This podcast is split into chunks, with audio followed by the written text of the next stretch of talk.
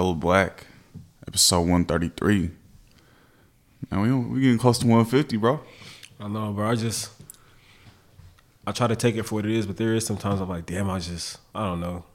I guess it's that obsession again kicking in. You just get like obsessed, like, obsessed with accomplishing things. Like, it is an accomplishment every time we drop episode, but I am uh, hyper focused. Well, you bringing it to one fifty, I was looking at two hundred, so even one fifty is can bring some steps in, and processes, yeah, you know, make something a little bit more obtainable. But you see these podcasts that be having like thousands of episodes, bro. That's all they do. It's also psychotic to compare a two-person team to... To a six-person in-house production studio, a corporation. You feel me? But also, that's what we need, though, because if we thinking, um, like, combating Western propaganda, like, how yeah, much... You gotta have a you know, like, the news, how many news, like, channels they got, how many corporate-backed podcasts... I mean, bro, I'm just... You know, I, don't, I watch the news in the morning. Yeah. And so when it's a commercial, then I go to the next channel. Yeah. It's a commercial, I go to the next channel. Commercial, I go to the next channel, man. You look at a lot of podcasts; they be able to do like uh, like daily shows, yeah, to like give, uh, and that's what's missing, is specifically in like the revolutionary sector where, um, like we call it, I don't know, I just didn't feel like calling it the left, but that's what's missing on the left, right? Where you have it, but it's all like you can consider like Twitter like daily news, but knowing that that is curated and facilitated by U S intellig- intelligence operators, it makes it to where like there's still that uh what the left is missing is daily news that's rooted in historical and dialectical materialism, right? With like a full objective analysis of history and uh the process of what's led to present day conditions. Like that's what's missing. So I, I feel like if we but you already said that that's what folks that's all they have to do. If we were able to do that though, like a real like daily show, we're able to like in ten minutes just explain like to combat some Western propaganda, like no, that's not what's happening. It will be, that's what's missing for sure. Yeah, missing for sure. Nah, definitely. I think it's in our future. Yeah, it's in our future to be able to have a a persistent. I mean, this is a persistent podcast, but a more persistent daily show type vibe. We just, you know, it's probably a good transition into our Patreon. You know what I'm saying? We more support we get, the more we're able to expand. You know what I'm saying? So hire Patreon, somebody. Patreon dot com yeah. slash Hello Black Pod, you know, real uh, real black business, you know what I'm saying? Yeah, black owned. We black owned. Black owned, bro. And if you can't support monetarily, uh, again, a like, a subscribe, a comment, a review on wherever you get your podcast from, our YouTube channel, whatever. Although we don't have much content on YouTube, a follow, a share on, or retweet, whatever. Posting to your story on Instagram. There are many ways that you can support us that don't just have to be uh, via money. So however you can support, we appreciate it. And however you've been supporting, we are grateful. Yeah. Keep at it, man. So again, go to our Patreon, patreon dot com. So I shall Black Pie, you know.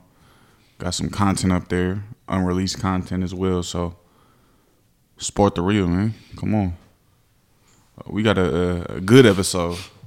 A good episode today. You know, before we get into the content of that, you know, we've been disciplined about our Black Joy section. So shout out to the people who have posted their own Black Joy, yep. D M'd it, Twitter D M, Instagram D M, dropped it on Patreon.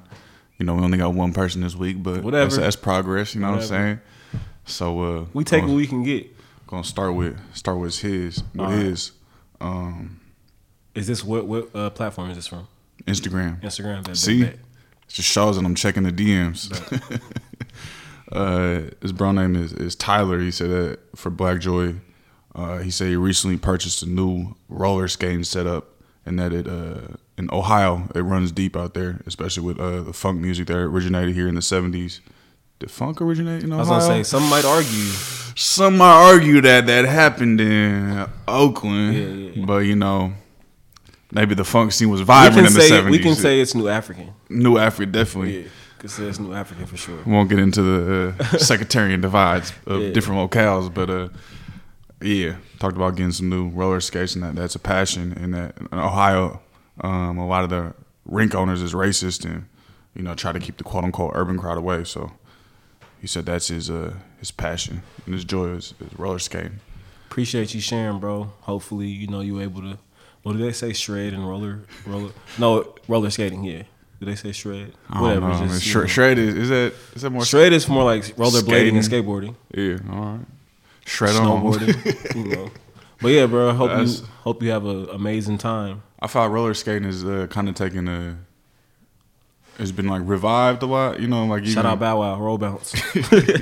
You see a lot of uh, people in Oakland roller skating more now too, like by the lake and stuff like that. I've, I've seen that a lot more than, than it used to be. Probably definitely a uh, pandemic influenced that in some Jacqueline way. Jacqueline was roller roller skating for a minute too. For yeah, her and her sisters. That shit hard. It is. I can, I can rollerblade, but I can't. I was the nigga who would bring his rollerblades to the roller skating rink. God, that is so... I'm looking back, because you know they used to have Milpitas. Yeah. Have you been there before, the Milpitas skating rink? I don't know if it's still... I might have. Milpitas for sure closed. Then they had the little spot in Bay Street for like two weeks or something like that. I think it reopened. I don't know. It was a front. But it was watching somebody, bro. It was watching somebody. It was there for two weeks. All right, let's say a month, at, a month or two months at best, and there was never anyone in there. Like I remember one of my cousins, she roller skated. She was posted it like, God, this shit is dry. but, but yeah, to your point, there there is a roller skating community in the Bay Area for sure, and we could definitely trace it back to like the disco funk era, all that kind of stuff, right? Yeah. Yeah. But it, like you said, it's hard. I, I don't understand. Maybe it was the uh, like the dimension of the skate to where it's like, you know, you got the four wheels, then when you got the stopper on the front. Stopper on the front and shit. I don't it was, just, know, I it got, was kind of hard to balance. For me, I got flat ass feet, so by the time I'm ten minutes in, feet hurting, can feet throbbing and shit. Barely. Damn, for real? I can, but like I was just like wobbling, bro. I was like, bro, let me get you know the little penguins that they give the kids. You know who can ice skate hella well is all uh, Zola can ice skate hella well. For real? Yeah, her her dad used to play like hockey and shit. Like she's raw. Her and Kaya. I wanted to say, I want to give, I want to say Kaya's raw, but Zola's actually like can actually ice skate. Yeah, I can ice skate too. My sister had a birthday party there one year when she. You was, like raw? You be able yes, to like go hella fast like, and shit. Yes. The fuck? I am a new African. I can do anything except roller skate. But how can you? It seemed like it would be harder to. I just never grew up doing that for some reason, and it's not. It's the the a roller or ice skate is similar to a roller blade, and to where it's like the one line right of yeah. what, what you're balancing on. I remember I've also only roller skated like one or two times, but I just remember like having trouble like finding my balance because of the again like the dimensions of the skate. Like it's more square. Yeah, and it was like kind of like that, but rollerblade and ice skating, I took to that super easy. And yeah. we used to have a fucking Iceland down the street from my auntie Kathy's house. Like yeah. I was walking distance, and then the Oakland ice skating rink. I don't know if that's still there. Yeah, it's still there. Yeah, well, I just I just grew up on that shit. Knowledge, yeah. And you know, like rocket power and all that shit. That rocket power is my favorite shit. Yeah, I didn't know you couldn't ice skate though, bro. That's sad. We gonna have to go in uh in the winter. You know they be having this shit in outdoor in Bay Street, outdoor in Frisco. Hey, I did it in Frisco maybe three, four years ago. You was falling? Nah. One of my sisters I fell so s- many times, she had a concussion. Oh, yeah, I wasn't falling. She fell so I'm just like, hella, like, bruh. You know me, I get frustrated when I can't do some shit either. Yeah. So, like, uh, I was just trotting. Trotting would be the best way. But I was like, man, this shit, feet hurting and shit. Yeah. Like, it's fun. It's fun for sure. We got we got to get into it. What's, what's your Black Joy? Black Joy, shoot, it, I've been this this past week just starting my morning with uh, cold showers. As a result of like your Black August. Yeah, so like yeah. we're doing this thing within our organization um, called like commitment cards with commitment comrades. So basically, with the tenets of Black August, study, fast, fight, train, having goals for the week, writing it down on a card, and then committing it to someone within the cadre, and then that person you check in with that person, you know, a couple times a week to see how your commitments is going. Um, so one of my commitments was to start my mornings with a cold shower. Um, and then I've been going like outside, sitting on the porch for like ten minutes and just getting sunlight in. And that's actually, uh, it's been grounding. I feel like it's been helping like my mental, uh, I guess, mental health, I guess, you know. Mm-hmm. Um, but then the shower too is grounding because I'm like, all right, I'm doing this obviously with the Black August, but also trying to get, you know, the, the benefits out of it. That, you know, there's a lot of health benefits with it. Um, but it's been grounding into like my day, into the work that I gotta, you know, accomplish. So that's been, I've been finding the joy in, in starting my days, taking more time for myself rather than just getting up and going. You know what I'm saying? So uh, that's my joy. What about yeah, you? That, that always helps. Uh, there was like a time where I was waking up and doing like walks around the neighborhood for like a month or two, and I was, it was super calming and grounding. Now I. Making, I think I was doing that up until we like left for uh, Africa. You know, I haven't gotten back into it, but now like waking up in the morning and having to make myself breakfast before a certain time, like making waking up and making breakfast every day at the same time, has provided some of that kind of grounding. Um, like being super intentional to like not be on my phone while I eat breakfast, to not watch T V, while I, to not watch uh, like listen to speeches or music, or not watch. Uh, like a documentary or interview, you know, and just really just eat my food. Uh, so I guess it's like, it's all this own forms of meditation in a sense. It might not be the kind where you sit down and, you know, you like really focusing on breath, but just sitting down on the porch and hearing the birds chirp and, you know, getting that sunlight, it's all a form of meditation. I've seen the, uh, what's them birds that be chipping the wood? Uh, a woodpecker? A woodpecker. Yeah. yeah, I was like, there's a woodpecker on that tree. I was like, what the? I ain't ever seen it. Like, I feel like I only see them motherfuckers in like cartoons and shit. Ain't it wild how it forces you to like actually pay attention to what's around you? Yeah, bro. Like you, you become more mindful. It's yeah, mindful, you know? Especially if your whole day is like geared around uh, productivity. Yeah, which so many of us are as a result of capitalism, right? Not saying they're empty, but like it's what George Jackson talks about in Soledad Brother, right? Where you spend your time either in transit to the job, at the job, in transit, home from the job, recovering from the job, you know, taking a shower, eating. Like, think about how much time you literally don't have to just sit down and like be mindful and be present. Yeah, you think that's something you're gonna carry with you out of? Uh, yeah, definitely. definitely. Out of I've been, uh, you know, I've been uh, like doing some, I, I guess, research or listening to this like neuroscientists mm-hmm. around just, you know, even, you know, I used to read a lot on my Kindle, and mm-hmm. there was a research that showed that reading on your Kindle, like your breath is different and you have like more carbon monoxide because you're not sighing as you naturally would when you read. And then his thing was also saying that it's proven um, like, yo, dopamine gets released in your brain when like when you first wake up, the, one of the first things you need to do is get like sunlight. And that helps like wake up your mind and your brain and your like your body and your like biological clock. So you were saying that, and you were saying uh, uh, like cold showers in the morning also like are good for your uh, system, like your your neural system and stuff like that. You know, so I've just been trying to take those things, mm-hmm. especially when we think about how society and technology uh, has developed human society in, in positive ways, but also negative ways. You mm-hmm. know what I'm saying? Especially if we think about scrolling or Kindles or different things that humans have created, to where there's also some detriments with it, you know? Mm-hmm. So just, yeah, I'm definitely trying to do more things just to make my mind stronger, you know, and and do what's best for my body, you know? Um, so I'm definitely going to try and uh, keep some of them. I don't know about a cold shower every morning, but that shit kind of be hard sometimes. I mean, like you just go straight to cold? Nah, nah, nah. Yeah. You start... You know, somewhat, like you start somewhat warm and then yeah. inch it down, inch it down, inch it down, inch it down until it's like pretty cold. And then I do it to where it's pretty much freezing, then I hop out. Yeah, that's how I essentially shower all the time. For real? Yeah, just because yeah, hot ass showers, maybe at night in like the winter, but outside of that, you know, it's then you got to cool off and shit. Uh, I Bro, I'm used to, to taking scorching showers. Oh, hell no. I don't know what it is. I, that's what I'm used to doing, is just taking scorching ass showers. I don't have the time. Usually when I'm like before, like after showers, I'm doing something, right? And so like... But after I work out, yeah. I usually don't, I don't take a hot ass shower, because then I'm like, oh, I'm at the shower, then sweating. Yeah, yeah. But yeah, I usually start like warm and then work my way down. And I tend to be, uh, like I feel a little bit more energetic yeah. afterwards. But... I my joy was uh, the Tuesday session of Cadre One yesterday for uh, Soledad Brother.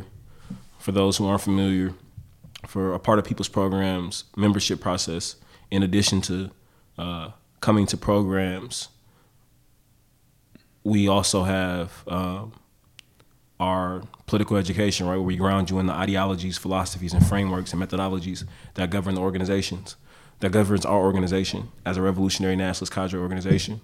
Um, and so we have ten books. Uh, they're not the only books that you read, but they're like the books that we meet on. Of course, we're like other resources that we send folks in terms of books, essays, interviews, documentaries, et cetera. Uh, and yeah, yesterday was just we yesterday for well, yesterday we did Soledad Brother, um, which is amazing because it aligns with Black August, and we just did a we had a lot of conversations around like class struggle, around fascism, around capitalism, around uh, personal development. And it was a really,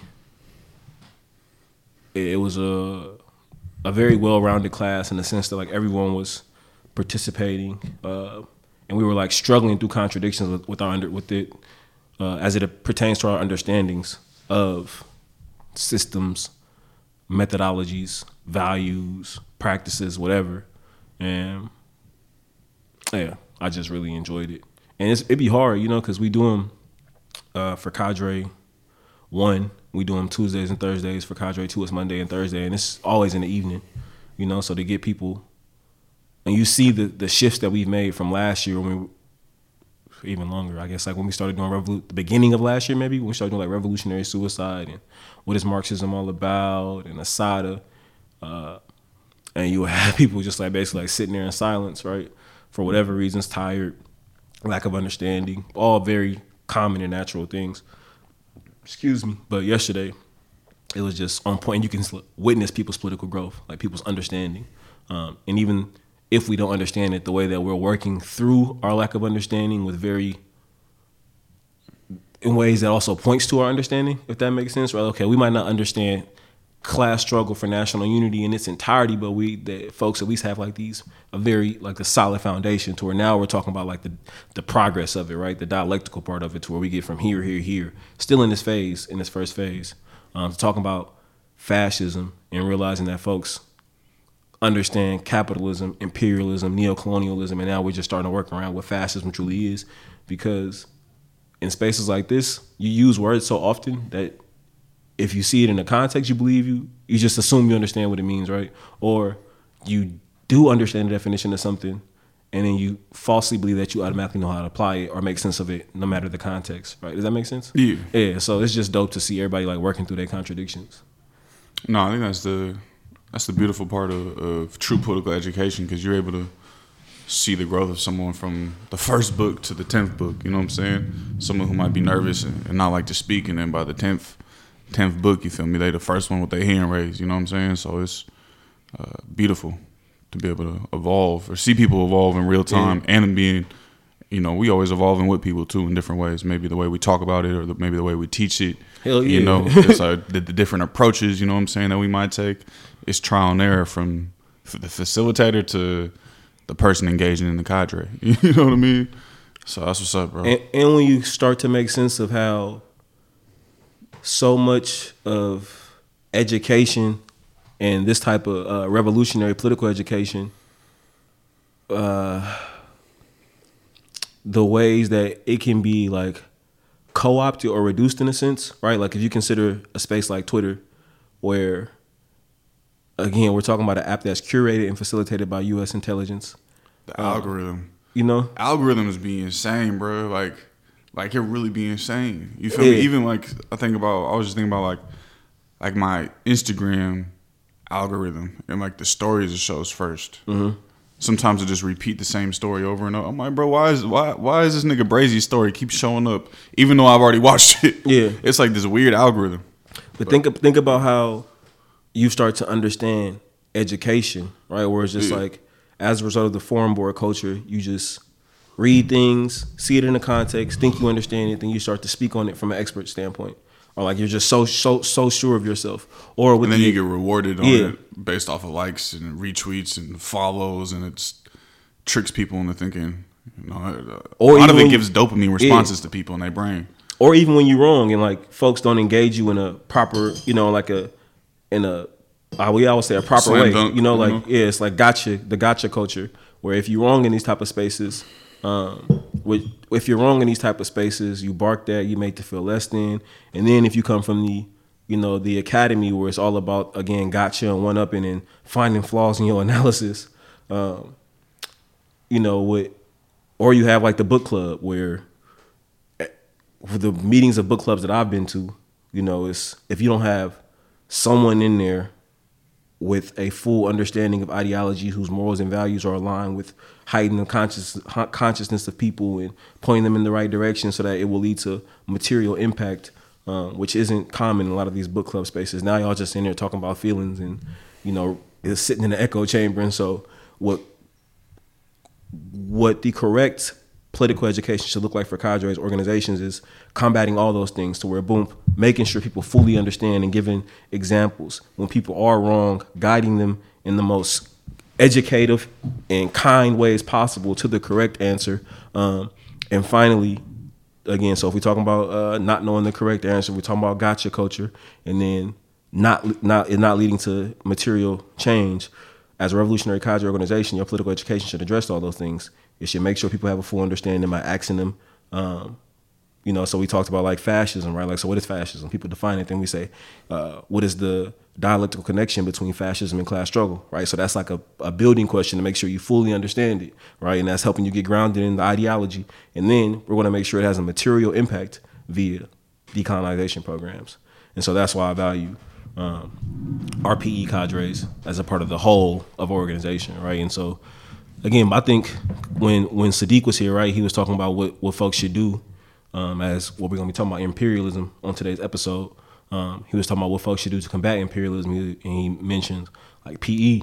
And P E is very important, but your P E should do those things. It should make sure you have a full understanding. It should uh, make sure that it's, make sure you have a full understanding. It should guide you to make to, to the correct interpretations, and it should lead to material impact. And not a lot of a lot of folks are missing that, which is why like you can't invest too much time in Twitter, and you can't invest too much time into these quote unquote P E circles that aren't leading to anything materially, right? Because mm. again, the real application of understanding, if you got the real, if you actually interpreting this the right way, is your actions. Straight up, I mean, to be an anti-imperialist means to act. Yeah, you feel me? To, to be, be a revolutionary anti, means to act. To be an anti-imperialist means you have to create. You feel me? Because if you anti something, you also have to create something. To challenge imperialism, you don't just challenge it through your thoughts or through your studies. Yeah, it's a part of it, but to challenge imperialism, you have to create a revolutionary organization, a revolutionary cadre organization. You have to create a nation to be able to fight back against this imperialist beast known as the so-called United States of America, with three Ks. Which gets us into the today's episode. Is imperialism in decay? Decay or decline, or decline, you know? And first, we, yeah, we should start, for all my Marxist Leninists out there, imperialism, known to Marx and Lenin, is the highest stage of capitalism. I think, to make it really simple for folks who don't even know who Marx and Lenin are, uh, and just for people who want to understand what imperialism is, we try to keep it simple. You can think of it when a, a capitalist nation's, a capitalist nation takes their endeavors abroad.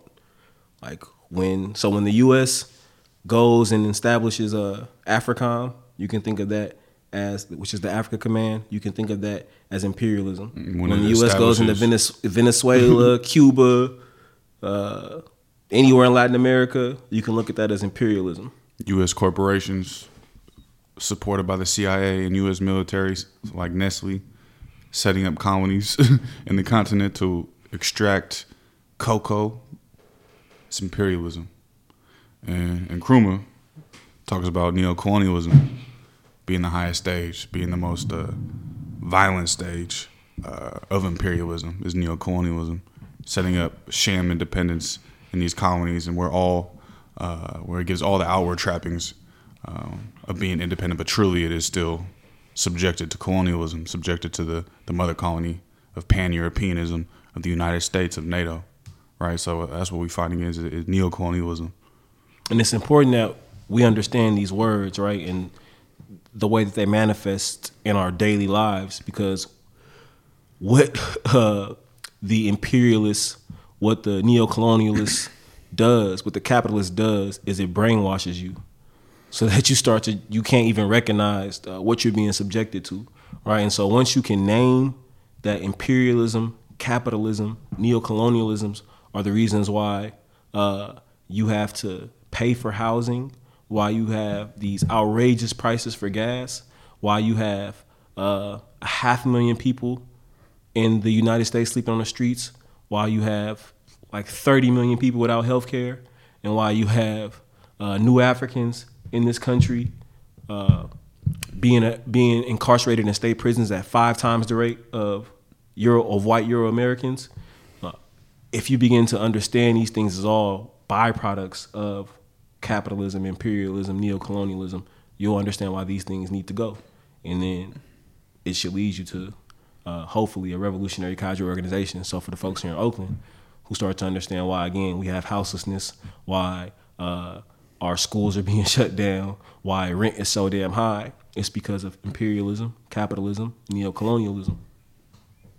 Definitely. I encourage people to check out Neocolonialism, The Last Stage of Imperialism by Nkrumah. Definitely gives a accurate analysis of, of the time as well as the current condition conditions mm-hmm. that we is facing.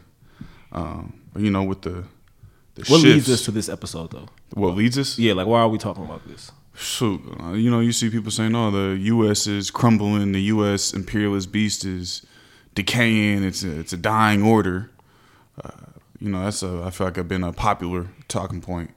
Uh, from it. The left, by on a C I A infiltrated app. You know what I'm saying? By see, I infiltrated C I A you know? Ran app, yeah. And I, that analysis is going everywhere. I feel like, oh yeah, it's like America's just gonna self explode. America's just gonna the fighting is gonna turn inside, and the colonies is or the different factions of you know the white supremacist uh, settler colony co- colonizers are just gonna beef it out and. You know what I'm saying? Or like imperialism just going to end. Yeah, like, like there are some contradictions in capitalist imperialism that will lead to a situation where it can no longer exist as it does, but as we know, it will just morph. And that's why we got to be careful with saying like, oh, imperialism is in decay. Out of the contradiction, we have, we have to watch and see what happens out of the contradictions, right? As opposed to just making that statement because as we know, it always morphs. To find a way to, again, expand the empire. Imperialism is in a constant state of expansion. Constant state of expansion and change. That's what dialectical and historical materialism teaches if applied correctly. Mm-hmm. Right? So we've seen it in a constant state of change. And, uh, you know, why this is happening or why these, you know, it's, I would say it's in a state of decline. But we also know when things are in a state of decline that imperialism, too, can expand and change into different ways. Yeah, the conditions is shifting, which, uh, in my opinion, what I would argue make revolution more uh, easily attainable as the world conditions shift. Obviously, we've seen with World War Two. You feel me? What happened post World War Two? You know, co- uh, nations that was colonized and began to get their independence. It was a little easier because Europe was fighting each other. You feel me? There was losing wars, fighting wars. The economies is, is crumbling, and that made it the conditions for African nations uh, to fight for independence. Now, obviously, neocolonialism was installed, and the U S came out as a hegemonic uh, power, which means the top dog out of the pan-European structure. Um, but now we're seeing why I would say it's in decline is seeing this shift, especially with this uh, Russia special operation in Ukraine. You know, the U S looked at it as a, as a way to engage with Russia, right? A way to try and weaken Russia's economy, but in a lot of ways, it's backfired. And if we see, mm-hmm. if we see uh, again imperialism as a constant state of expansion, we see the United States military uh, leaving Afghanistan, and then right away, what do they do? Get involved in this special operation, or get involved with Ukraine, supporting Ukraine, giving five billion dollars, over five billion dollars in military and econ- economic aid to the neo-Nazi Ukrainian regime. And out of this conflict, you know, their goal is to obviously uh, cripple Russia econ- uh, economically through war, but also through sanctions. But in many ways, it's backfired, completely backfired.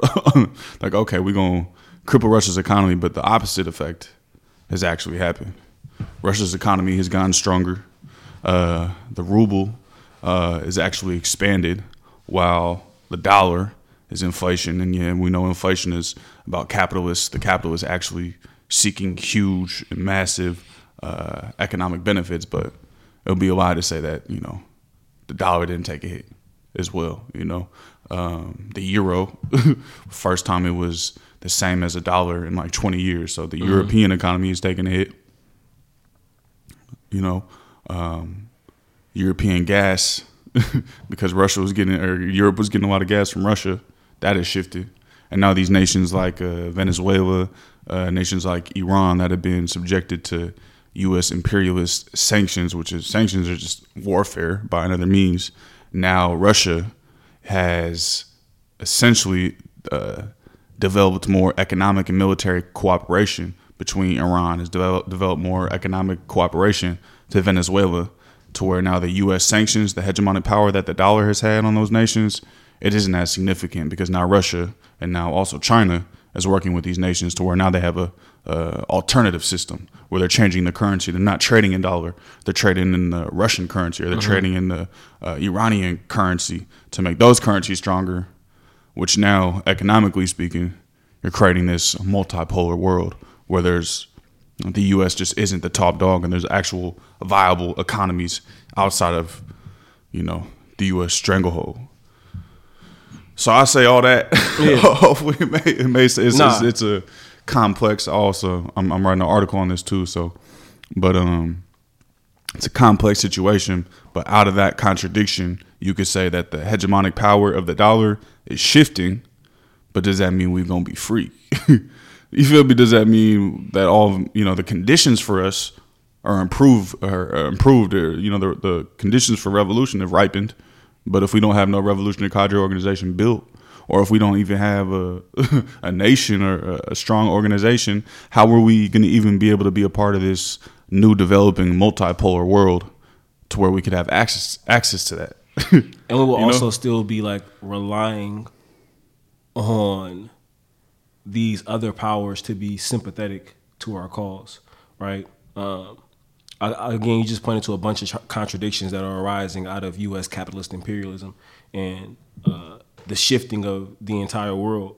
You get something like uh, BRICS, which is what, Brazil, Russia, India, China, and South Africa. Like mm-hmm. there's there. Now you have uh, Iran applying for membership. Yeah. Other countries now applying for membership. Yeah.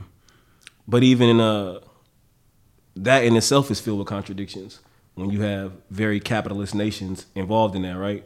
And what what arises out of this is, yeah, we just got to see how the contradictions play out. You know, where you have someone like South Africa involved, you know what I'm saying, like that settler colonial nation, right? Um, Neo-colonial nation in many ways. Yeah, it, it'll it'll be there will be many contradictions that arise out of this, and for new Africans, uh, for all oppressed peoples of the world, fighting for sovereignty, you have to be able to recognize historically what has happened, that folks who are, especially as it pertains to Europe and the rest of the world, folks who were once uh, enemies can become allies. Folks that were allies can once be, can soon become enemies.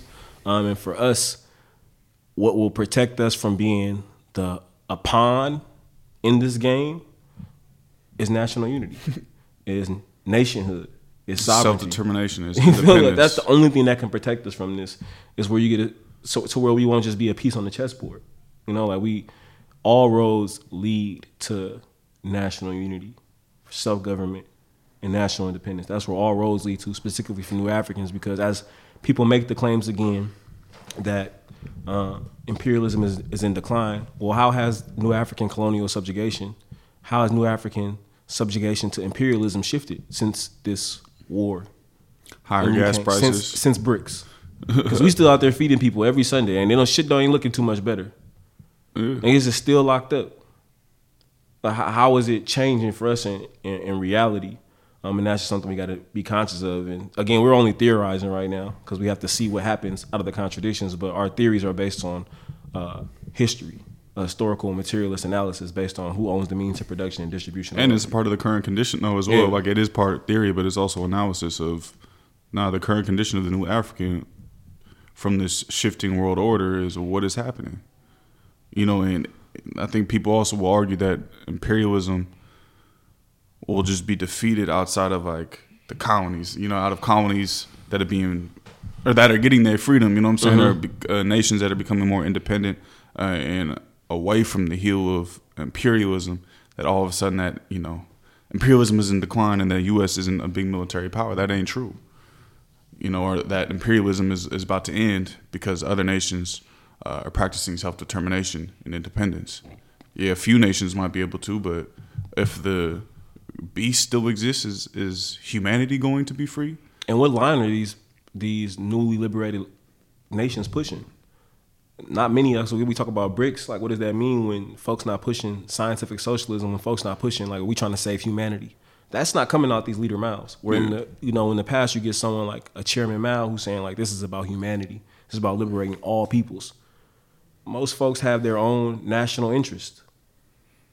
Russia, talk, I mean, Russia for me? the most part, you know, is they're doing what interests Russia. Their own national interest. Which, which I get. I get. Which is why know? I'm pushing for the Republic of New Africa, because you're going to do what's best our, for you. We have our national interest until we can birth this new world. You feel me? But yeah. also, how do we end imperialism is the question. You know what I'm saying? If, if we is anti-imperialist, it means we want to end imperialism. Mm-hmm. Imperialism isn't going to end just by this multipolar world being developed. But that multipolar polar world will allow different contradictions and uh, make the conditions greater or, or better, I would say. Ain't ever going to be no perfect condition. But imperialism is only going to end by it ending, by the U S imperialist beast being destroyed. It Coming exist. to an end. It, it can't exist. And when imperialism is defeated, um, America... and pan-Europeanism in all of its facets will be destroyed. Like, there, it can't be an inkling of it for us to even be able to trace that that is what it is. You know what I'm saying? Like, it, there will be no, there will no longer be an America. There will no longer be a NAFTA or any other form of pan-Europeanism. Like, it, it won't exist. You feel me? Like, it will have to be eradicated completely to where you won't even be able to recognize it. And the pillars and morals and values that sustain it, again, expansion, conquering, uh, colonizing, those things will no longer exist. And until that happens, you cannot say imperialism is gone. The United States of America cannot exist. That flag cannot exist. Government as it functions cannot exist. The means of production, distribution of wealth as it functions cannot exist for us to say that imperialism is defeated. And that's that's just a fact. Yeah. And for imperialism to be defeated, we have to see Um, we have to defeat it. Yeah, it has to be defeated. It, it, has, it ain't just going to die uh, because of old age. It has to be defeated. We have to become our own liberators. Mm-hmm. That's a fact. We have to eliminate from the belly of the beast. That's what and history destroy is showing. Imperialism. In African movements, shit, the French Revolution, the Russian Revolution, it was the uh, the colonizer, and it, it was it was turned up in the mother colony. Period, so, point I mean, blank. Yeah. I mean, if you look at, you know, the analogy of like the U S as like an octopus, and the, the center is the United States. The so-called United States is, is is the is the head of the octopus, and then it has tentacles in Venezuela, tentacles in uh, Ghana, tentacles in South Africa, uh, tentacles throughout the world, where it has uh, imperialistic control over over nations. If you cut off one tentacle, what's going to happen? Another tentacle going to grow. We've seen that. You cut off the tentacle of Afghanistan, and then the next tentacle goes to Ukraine fighting Russia. You cut off uh, a tentacle in somewhere else, and then the next tentacle is going to Taiwan and trying to influence to bring China into war. So the logical conclusion is to go for the head. And where the head? This is right here in the so-called United States of America. That's why George himself, George himself said, "We are in the, we are on the inside. We are the only ones who can get at the monster's heart without subjecting the world to nuclear fire. We have a momentous historical role to act out, if we will. The whole world, for all time in the future, will love us and remember us as the righteous people who made it possible for the world to live on." That's what folks Black August, gotta realize is that we these monsters are so sick that they will definitely blow the world up. They will blow the world up if that's what it comes to. They will. I mean, they will. Like, literally in, in some of their nuclear codes, that's what it is. Oh, if the United States is struck by uh, a nuclear missile, and let's say the U S is destroyed, they have missiles we don't even know where, that will automatically go off. If the U S falls, the, the missiles will automatically go off. And we playing with nuclear powers here, ain't mm-hmm. it? It ain't nothing to play with. It ain't nothing to play with, but it's the likelihood of the U S, you know, it's a, a war for independence being fought here. Are they going to blow up all the United States themselves? You know, I don't know. I don't put nothing past them. I don't, I don't put nothing past the enemy, that's for sure. But I, I know they will use them. nuclear war with other countries first before they use it internally. Yeah, yeah, that's yeah. a fact. That's a yeah. that's a fact. Hey, I wouldn't I wouldn't put it past them. Again, these are some of the most immoral, inhumane, vicious monsters to walk planet Earth. Period. The capitalist corporate elites that govern this world via imperialism, bro, they're so disconnected from the rest of humanity, there's no telling what they would do. But also they're so consumed with self that as long as they here, they, like you said, they probably wouldn't do that. But they also hate humanity so much, thus hating themselves, they might blow this motherfucker up. And they gonna put themselves in some like fucking Ice Cube shit, you know, and send themselves to the moon, and then they gonna come back fifty years later and recolonize the earth. Like they would do some shit like yeah. that, man. But regardless, sci-fi movies coming true. Regardless, we know that uh, revolution is a possibility. Revolution is here the same way that uh, fascism is here, so is revolution. Same way. Now it's just in phases though. And we're in the phase of class struggle for national unity as it pertains to the new African independence movement. That's where we are. Shit, as it pertains to the liberation of humanity. Because if yeah. new Africa is here, is liberated, is free from uh, settler colonial control, is free from this neo-colony, neo-colonialism, the world gonna be. The world gonna be. If the U S is the biggest purveyor of violence in the world and we are free as a people here, it's going to be like a ticking time bomb to freedom for everybody else. Because everything points back to that top dog, to the top dog, to the top oppressor. Mm-hmm. It's the United States of America. And if it was another country, that analysis would shift. But the U S is the biggest power. It's an undisputable fact. It's the biggest power in the world. Yeah, I, again, just the point to drive home. Like, we should be... For for the specific reason of seeing the end of U S imperialism, uh, folks should be happy at the shifting of a multipolar economic world, right? Um, it's still all roads lead for your for oppressed people to be organized and to be unified, just because we don't know how this is going to play out. Um, like you said, it's shifting. Again, they might be moving. They might have left Afghanistan. Where'd they go? Russia. They might... They left Afghanistan where they launched more troops in Sudan. You know, they might get out of the Ukraine, but what they doing? Now they in Taiwan. Taiwan. You feel me? So it's like, they're going to keep playing the game because they have the means to do it. Um, and it's a, even if they take military losses, they is making hell of money. Right the here weapons industry, us. How much the inflation, you feel me? Yeah. Inflation, like, it's hurting the, the, the new African. It's mm-hmm. hurting the colonized person the most, but the capitalist elite, they is raking in dollars. They is raking in hellish shit. That's why Bezos is doing what he's doing. That's why uh, Elon is doing what he's doing. They is making billions off this shit. Barrels of crude oil go down, but the cost of a gallon of gas goes up. Bro, that's why they hit their lick. They hit their lick off gas for two months. Now with the prices, they're lower again. You know, they ain't back what it was, but they hit their lick. They knew, okay, we we gonna be able to take advantage of, of them for a couple of months. All right, month three, all right, this is getting a little spunky. All right, let's lower the gas prices. Now everybody cool. I mean, tensions in, is calmer. Yeah, an article that I was reading, they was saying, like, you know, they know when they can lower the gas prices, but they ease their way into it to keep the to keep the profit margins high. Can lower this, they can lower the gas in a day if they want, but that's not. I must do it slowly to keep increasing profit. And because what? The people are so brainwashed and thus brain dead. Man, I was I was getting a tripping over this gas price. I remember this this gas station charged me one hundred seventy-five dollars. I'm over here like, I forget that when you do your credit card, there's like a pre-authorization that's more than what you pay for. Mm-hmm. I went back over. I said, bro, you charged me this shit. I need my money now. I'm like, bro, don't play with my yeah. money. It's just, again, all roads lead back to us new being, African independence. It, it all leads sovereignty. Back to, it all leads back to it because we can't we can't leave we can't leave our humanity, our livelihood up to other people who ain't us. You can't. We can't leave it up to Putin. We can't leave it up to whoever the fuck in Venezuela, whoever the fuck in Cuba. We can't leave it up to whoever in China, Korea, Japan. We got to become our own liberators. We have to be our own liberators. And that doesn't mean we don't uh, try and get support from outside nations. We do we'll that. We need support. We're we going need to need that for it, a fact. When, so when we're saying that, don't take it as that.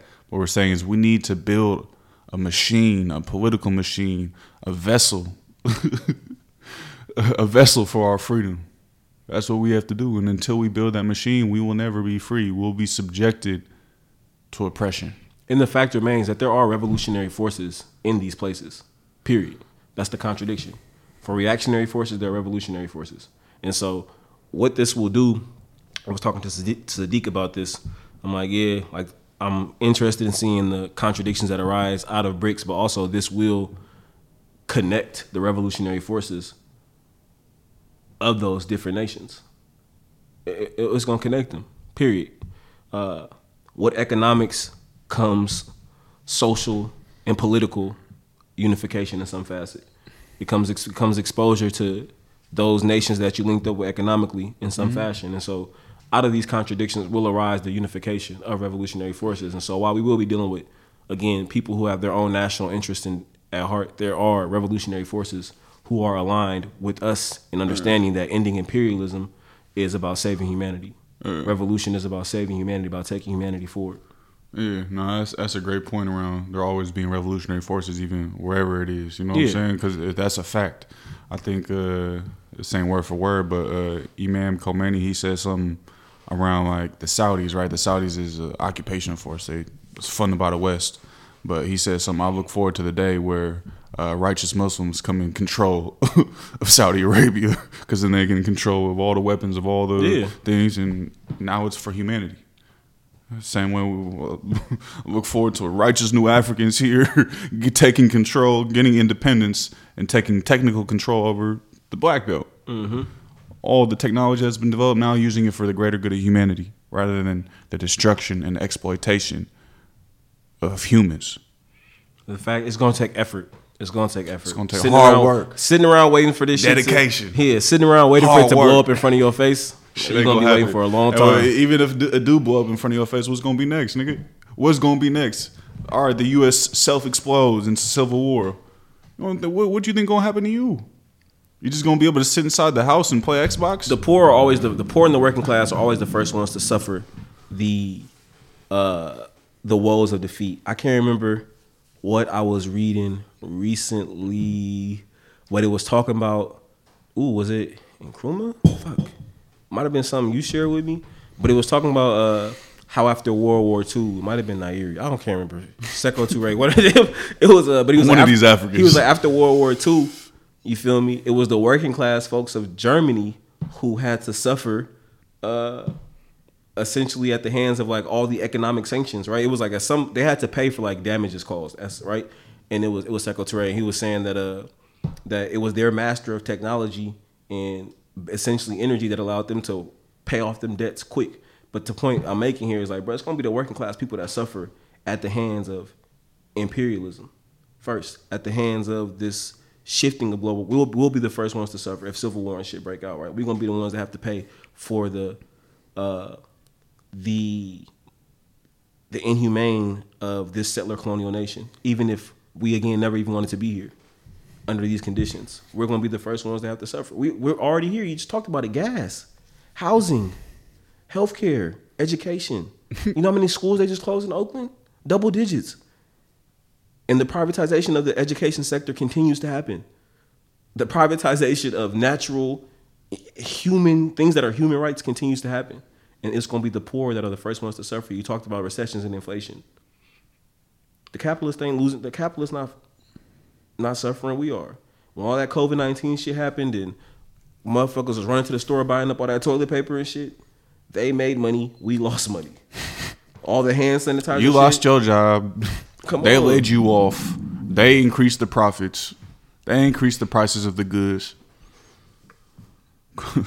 It'll be us. It'll be us that uh, that suffers. And what needs to happen is, uh, like like B said, a political vessel, a political ideology manifested in political programming. And that is not going to happen out of a vacuum. That is not going to happen out of that mass contradiction at that moment. It's going to happen. It's idealism that says it. It's going. It's it's that's going to be the result of constantly responding to the contradictions in real time, constantly heightening the consciousness, heightening the awareness. That's going to happen so that when everything reaches a boiling point, we also reach a boiling point. It's dialectical. When imperialism reaches its boiling point, we, as revolutionary nationalist cadre organizations, should also be at our highest. Straight up. And that's not going to happen out of a vacuum. That shit going to take practice. Again, if your block, your sector became a liberated territory right now, as, as Kwame Nkrumah calls it, do you have the means to govern that sector? Do you, you know have what means it means to feed? To feed people, to provide health care, to provide health care, to provide clothing. Baby food. Grow your Baby own products. Food. When they sanction your ass, like they always do, grow your own produce. Like, do you have the means to do that? Or are you building the international relations right now, excuse me, to tap in with folks to where they can send you something? These are all things that need to be on your mind, or else you're just idealist.